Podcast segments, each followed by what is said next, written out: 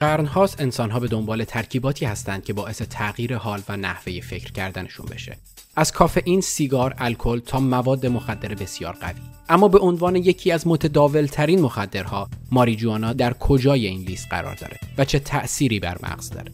قبل از هر چیز ببینیم خود مغز چطور کار می‌کنه. نورون ها سلول هایی هستند که اطلاعات رو در مغز ما پردازش می‌کنن. با آزاد کردن مواد شیمیایی به اسم نوروترانسمیتر یا پیامرسان عصبی از انتهای یک نورون به نورون بعدی بار الکتریکی نورون دوم تغییر کرده و باعث تحریک شدن یا آرام شدن اون میشه اگرچه ساده به نظر می‌رسه ولی ترکیب این سیگنال ها در کنار هم این توانایی رو به ما میده که در کمتر از چند میلی ثانیه تصمیم بگیریم و عمل کنیم. این روند هر بار که فکر می‌کنیم نفس می‌کشیم و یا حرکت می‌کنیم اتفاق میافته. خب حالا وقتی ماریجوانا مصرف می‌کنیم چه اتفاقی میافته؟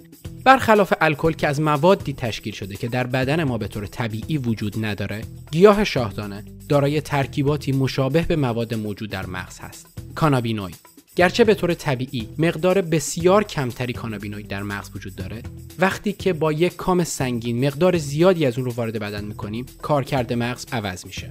به خصوص تترا هایدروکنابینال یا همون THC که ماده مؤثر در ماریجوانا هست مشابه یکی از مواد موجود در مغز به اسم انندماید هست. انندماید به محض تمام شدن یک دستور در سلول مغز تولید میشه و به طور موقت این سلول رو غیر فعال می‌کنه تا استراحت کنه و از واکنش های خیلی احساسی و یا هیجان زده جلوگیری کنه. مثل یک ترمز که باعث میشه مغز در شرایطی آروم و کنترل شده تصمیم بگیره.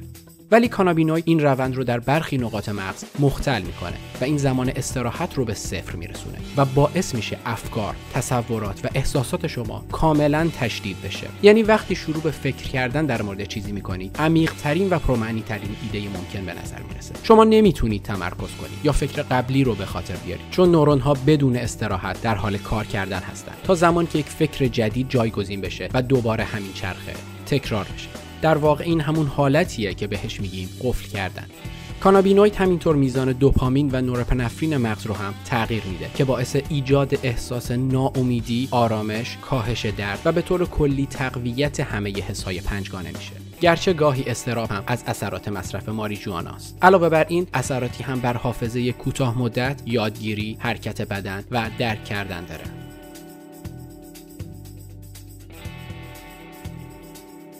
اگر سوال، پیشنهاد و یا انتقادی دارید حتما برای ما بنویسید.